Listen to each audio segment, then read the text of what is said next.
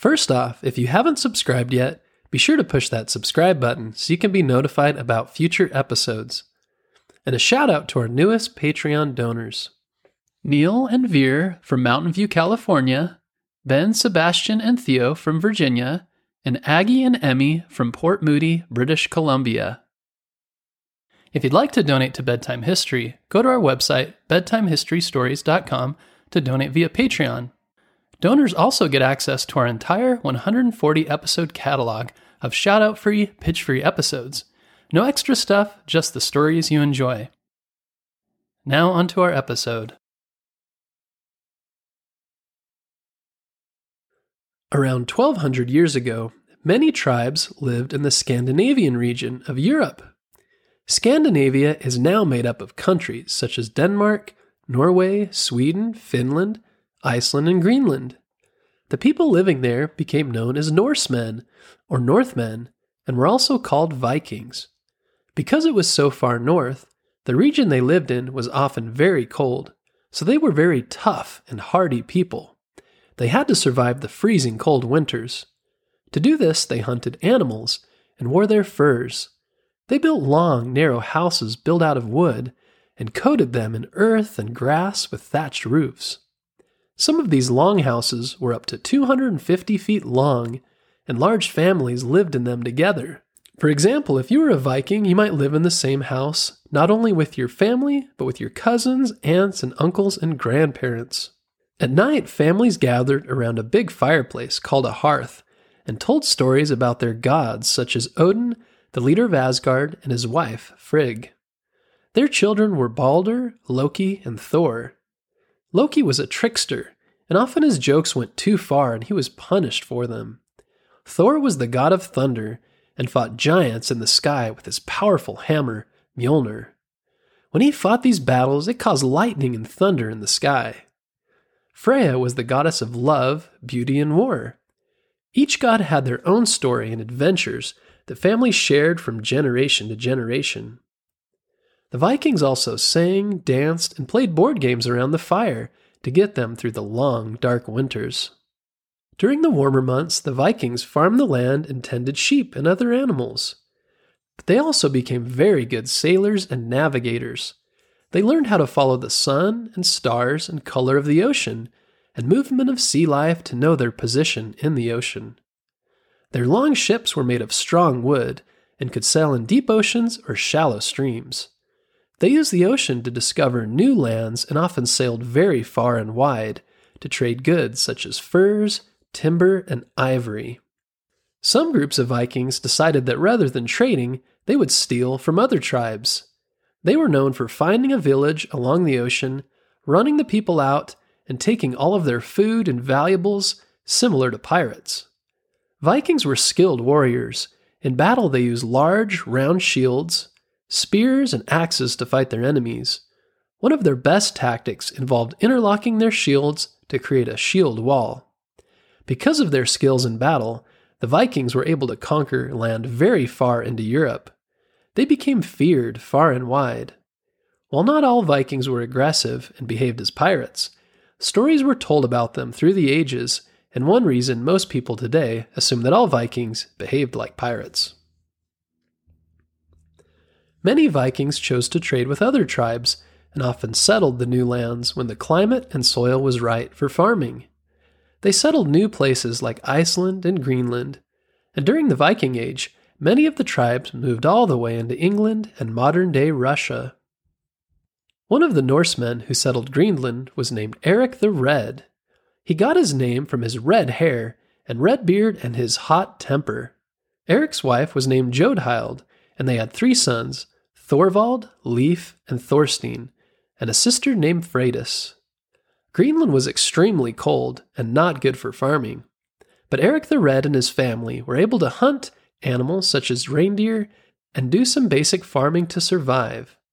The work of clearing the land of trees and farming was very hard, but these hardships are what made Eric the Red and his family strong. Eventually, Eric and his people found a better place to live in Greenland where Eric's son Leif grew up. His full name was Leif Erikson, since he was Eric's son. Because Eric the Red was so busy as chief, Leif was raised by a friend of their family named Tyrker. Tyrker taught Leif how to hunt with a bow, trap animals to eat, and fish with a hook and net. He also taught Leif how to sail a boat and navigate at sea. These were all very important skills as a Viking. Over time and with lots of practice, Leif learned all of the skills he needed to survive on his own and eventually left his family to make a life for himself. One of the first things he did was sail to the islands off the coast of Scotland, where he met a woman named Thorgunna. They were married and had a son named Thorgils. Like all great Vikings and his father, Leif wanted to explore the world outside of his homeland and discover new lands. Stories have been told about lands west across the ocean from Greenland and Europe.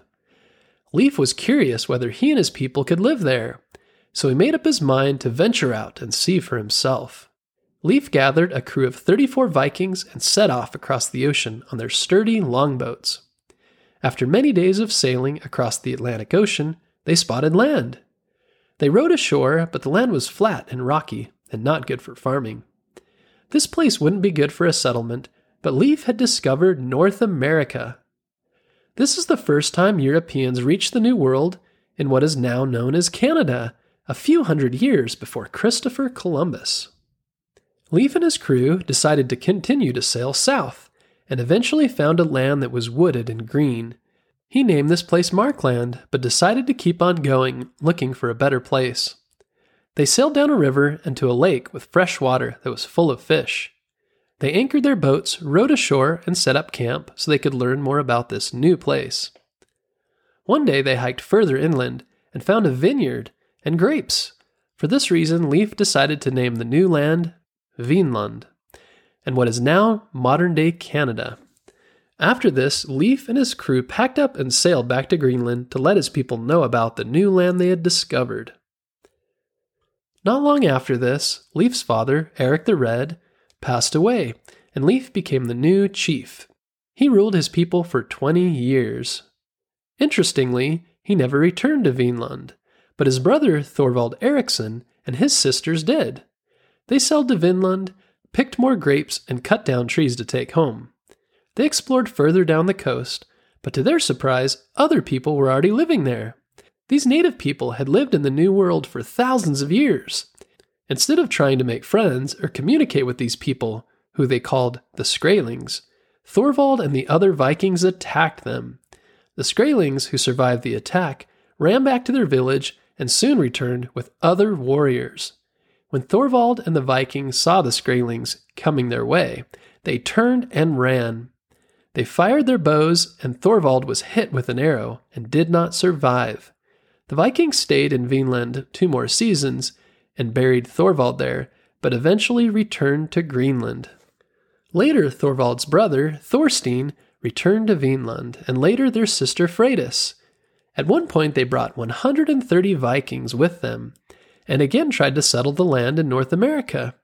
But the Native American people who already lived there outnumbered them and did not want them there. They often attacked the Vikings. The Vikings knew that they were outnumbered and that they would have to leave. Staying would be too dangerous.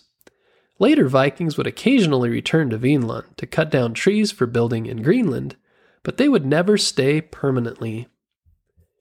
Later, Leif Erikson would go down in history as the first explorer to reach the New World, 400 years before Christopher Columbus. In the United States, in 1964, October 9th officially became Leif Erikson Day.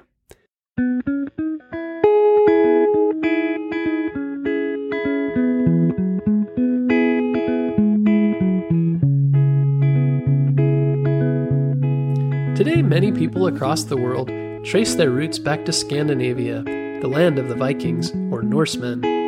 Many of these descendants now live in the American Midwest. You may have heard about a football team, the Minnesota Vikings, who are named after their ancestors. We hope you enjoyed this episode about the Vikings, and be sure to tune in next week.